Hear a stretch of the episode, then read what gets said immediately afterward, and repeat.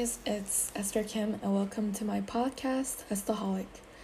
Today, I'm going to be talking about more about friendship, and I have listed out some facts on my previous episode of how to become a good friend, and I have brought back with another more tips on how to become a better friend. First tip and another tip is to get physical. If you're a hugger, ask your friend whether it'd be okay to hug them. Once you get a thumbs up, you should you can hug them. Sometimes when you're not that close or when you have a friend that you just got close with, you can have get permission to hug them. But it's not always don't have to always get permission to get a hug from them or to hug them because good friends they always give each other hugs. Next tip is if you're if you don't live nearby with your friend, keep in touch.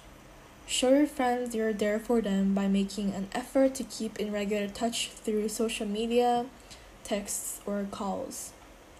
Next is tell them how you feel. Sometimes sometimes I have a lot of problems or few and I need a lot of support from my friends or even advices.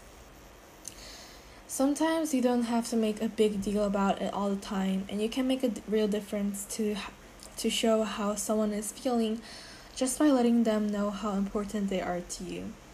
So just tell them how you feel.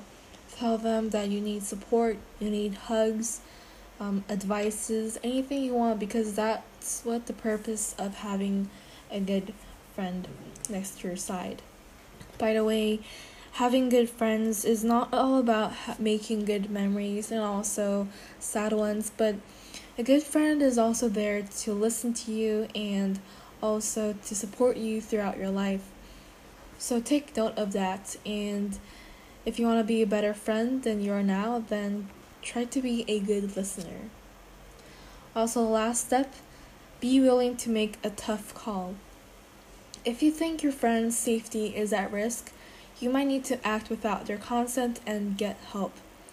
It can be a tough call, particularly when you're worried about how they'll react, but remember that good friends care enough to step up and that you're doing it to protect them from harm.